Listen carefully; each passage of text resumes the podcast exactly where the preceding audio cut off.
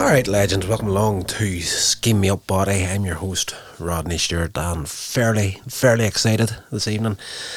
I wasn't sure um, if we were going to get hold of Star Trek Picard Season 2 in the UK uh, for a while after the, the whole screw up and dropping the ball over Netflix we had.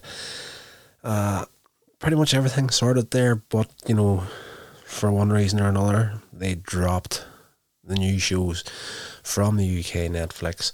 Uh, of course, Paramount Plus is coming, would have had a big part to do with it. But uh, I thought having that happen over here, like I actually went and started buying all the box sets of the original shows just to have them because I was thinking, do you know what? If we're going to start dropping the, the new shows, they're probably going to start dropping the old shows as well. So I've got all the box sets on DVD now. Happy as Larry. But flicking through the net tonight and realised, hey, hey, hey, Amazon Prime has indeed got Star Trek Picard here in the UK. So I sat down and checked out episode one, Stargazer, and uh, I'm going to share some thoughts on it in this episode. Alright, um, hopefully I didn't cut myself off too badly with that. I'm using the new mixing board here for the, the music cues and whatnot for the series, so, uh, or for the show. So please forgive me about that. But this here is uh, Star Trek. The feeling of Star Trek is very, very high on this one. The thing I, I, I've felt about some of the new Star Trek is the feel of some of the shows is not just as Star Trekky as I would like. Let's just put it that way. Um, you know, particularly uh, the first series of Star Trek Picard, you know, I kind of missed the whole Starship Bridge setup, you know, the, classic Starfleet style. Of course, we had a starship and that there, taking them about, which we get back in this one. Seven of Nine has it. Uh, Captain Rios has his own ship now called the Stargazer. And of course, we all know Captain Picard's first command was the Stargazer as well. So it's a nice little callback to him. We get uh, a few little things thrown in there. We hear that called Sulu in this one as well. So obviously, a descendant from our Sulu from the original series. Um, yes, tasty little opener to this episode. Incredibly slow, mind you. Um, that's another thing about new Star Trek. A big problem that I kind of had with Picard season one was the the absence of the the captain's log. You know, it was a great way of saving time in the episodes. Like you know, going through all Star Trek. You know, whenever we were going through one part of the story, you just use the captain's log to skip the story forward a bit, get a lot more in, a lot more story in to a smaller space of time. But this one here drags itself out. We essentially have all the characters coming back from season one and discovering where they're at and what they're doing. Uh, Raffi as uh, a commander again on a starship.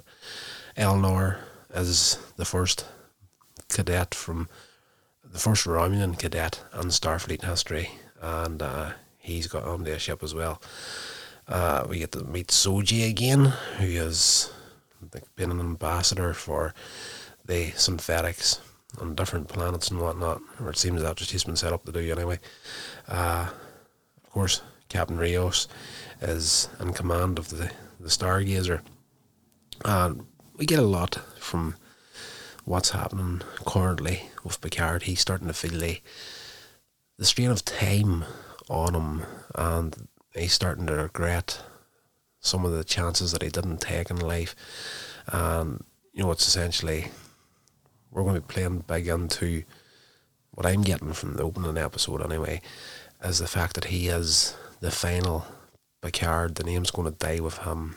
Of course, that's something that was introduced in Star Trek Generations, where he discovered that his his brother and his nephew were killed in the fire and uh, there was going to be no more Picards after him, so this is going to play majorly into this episode. So, of course, Laris, his uh, Romulan housekeeper, essentially, her husband died shortly after the events of season one, and there's the possibility of a bit of romance blossoming between her and Picard at the beginning of the episode. But Picard, after leaning on to actually kiss the woman, backs off, freaks out a little bit, and you know the following day she's kind of you know, it is what it is kind of thing. You just you were yourself last night. Picard, he was like, you know, last night I was, and she's like, you were you, John. Like you were you, essentially. Just uh, leave it. kind of is where where it's at. So uh, he goes to see Guinan, as Picard is uh, known to do whenever he needs advice. And uh, Guinan, Whoopi Goldberg, um, played it great. It's almost as if she was never away from the character in this episode. Uh, it was great to see her back in that role where uh, she's just taking no nonsense from Picard never did, and uh, never will. But she says in the episode, you know, of all the bravery and uh, all the brave things you've done, all the exploring you've done, the one thing that you've always been scared to explore is in here, and she points towards his chest, you know, what's in his heart, essentially.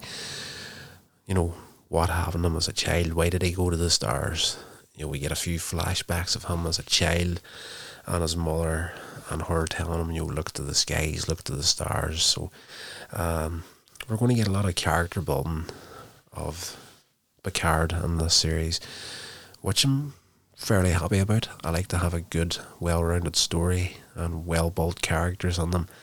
So it's going to be exciting to see what happens in this this episode. But uh, that's it essentially, as far as the main characters go in the movie, we essentially get uh, just uh, an update of where people are at, what they're doing, and uh, setting out what's going to happen. You know, you know, kind of setting out the the pieces in the chessboard is what you're kind of getting with this opener, as far as the characters go. But in Deep Space there's this crack appears, this uh, hole in space time essentially appears, and of course, different starships turn up. Uh, seven of nine is pretty much there off the bat, and on the her ship, there's no human crew on it. She's feeling the the backlash of being Borg in the modern day and the kind of the racism essentially that she's facing because she is ex Borg and whatnot. So she's doing the whole Ranger thing on her own.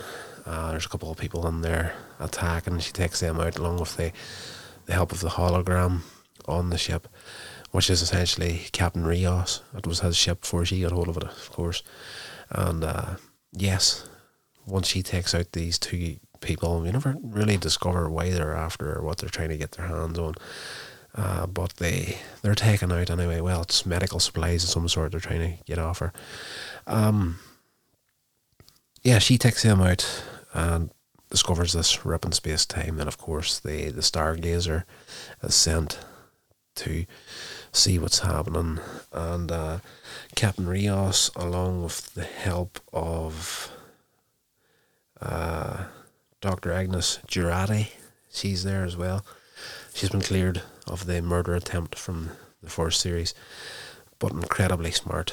And she works out there's. Uh, they pick up a call coming from this distortion in space, and uh, the universal translator is inconclusive to what it is. But it turns out there's like loads of different voices essentially saying the same thing help us, Picard. So, of course, uh, back on Earth, uh, Picard returns from uh, seeing Guinan and uh, meets up with uh, another admiral, and she tells him ex- essentially what's going on. We've got this call coming from this thing. Uh, Admiral Whitley, Whitney, Whitley. She tells him that essentially what they're getting from it is there's a race that can rip a hole in space time who want to join the Federation, but they're only going to talk to Picard. So he is dispatched from Earth, and just as he's leaving, of course, uh, Laris turns up again. Like she is, she shows more feelings than she let on to Picard earlier in the episode. She's almost heartbroken to see him leave at the end of the episode, and uh, we get to the Stargazer, and Picard gets on the bridge as admiral, and he's he's having a nice little reminisce to himself about his own Stargazer and whatnot. So he gets onto the bridge and gets on the hailing frequency, and you know this is Admiral Picard replying on behalf of Starfleet, and we discover then that uh, the ship appears, and it turns out it's the Borg have turned up. So now they're in this position where uh, this is in this is something that nobody ever thought would have happened when it comes to the Borg. And of course, I've got seven of nine there backing the whole thing up. And she's like, the Borg don't let themselves be assimilated. They assimilate. You know, it's what they do. We need a fire first. It's kind of like the her character and what she's doing here is kind of like the, uh, what happened in the beginning of Star Trek Discovery. you know, we need a fire first.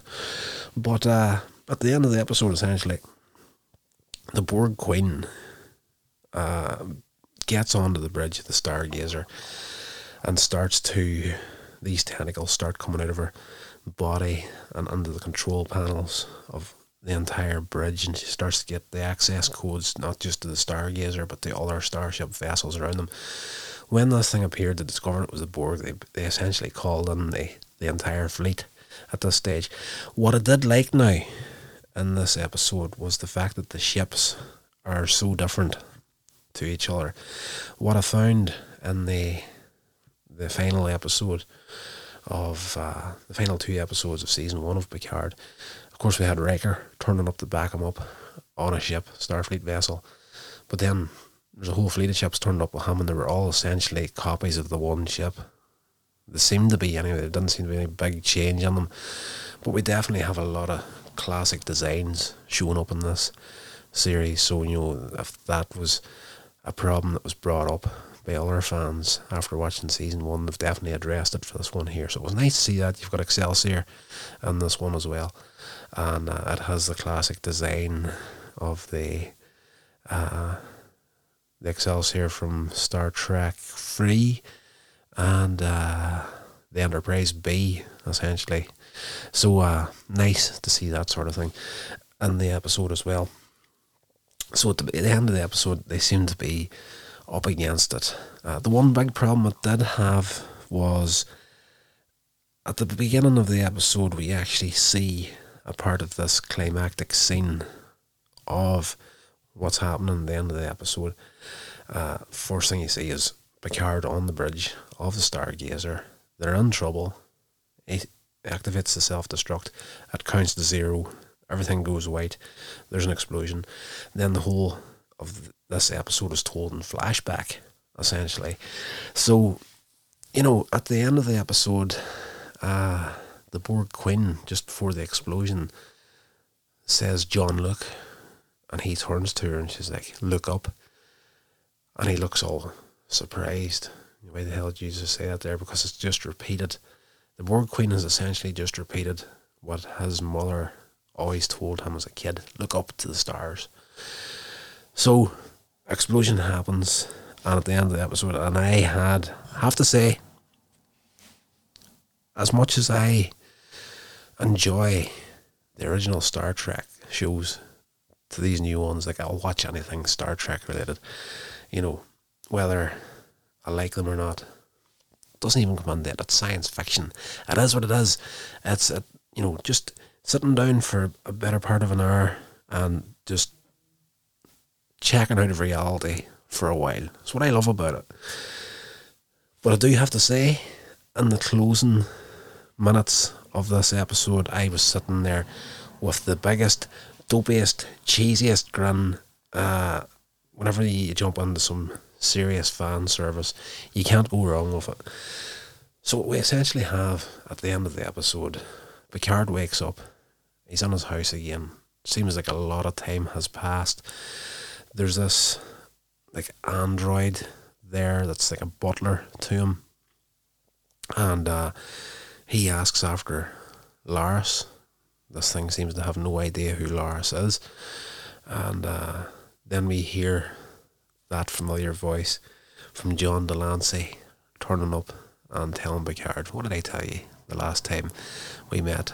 The uh, the trial never ends."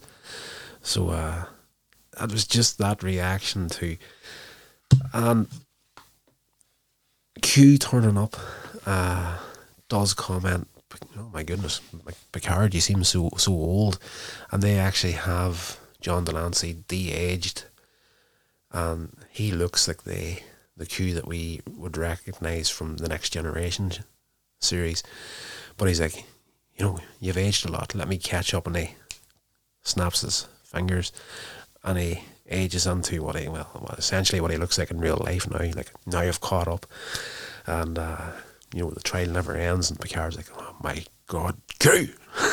so it's just that meeting up of those two again in this episode was just a, a genuine nice little treat for me. So we do know in season two of Picard, there's going to be a hell of a lot of time travel involved in this here. Q's getting into it again, and uh, you know Q does have a serious soft spot for Picard, and uh, it's going to be nice to travel this path of those two characters again for a little while. So I'm looking forward to seeing what happens as the series progresses.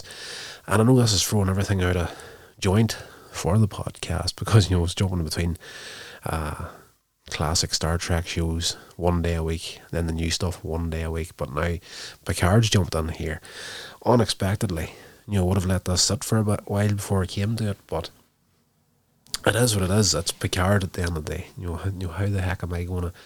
If you think about it, if I'm doing an episode of the original series and an episode of Discovery two days a week, I'm going to let this here sit in the back burner for maybe months before we get it. No chance.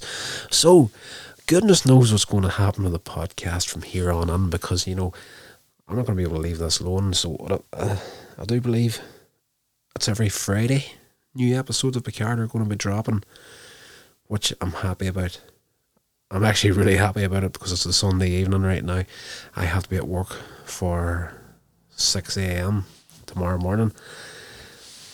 But I was sitting here now with the full 10 episodes of Star Trek Picard. Hey, Numbnuts isn't going to work in the morning. I do believe it's a 10 episode series. Yep just checking IMDb there with their. Well, of course, season one was uh, 10 episodes as well. So glad to have Picard back, has to be said. And uh, so far in this opener, it's good. I enjoyed it. A little bit slower than I would have liked. But it is new Star Trek. Um, I don't know. I kind of like the the old episodic layout of the old shows, and uh, I don't know. It just feels like there's not enough. If it's going to be anything like season one of Picard, or indeed uh, Discovery up to this point, there really doesn't feel like there's enough story there to justify, you know, keeping that the one series. You know, it's almost as if they're trying to take the one story and stretch it out to ten episodes, where they can maybe do it in maybe five episodes. So it's uh, that's modern storytelling. It is what it is. But again, you know, it's Star Trek. It's science fiction, and uh, I'm here for the ride, and hopefully you are too. So, if you are enjoying this podcast, uh, please let me know. Scheme me up body at gmail.com hit me up with an email. Let me know what you think of the show. if you're enjoying it, or more importantly, how I can make it a better experience for you. The only way you can improve in these sort of things is to listen to some positive feedback. So positive feedback is very much welcomed. And uh, if you're just going to simply tell me to go and take a long walk off a short pier, don't want to hear from me. so, guys, until the next episode, stay safe. This has been a production of Coins Age Media. Thank you so much for listening.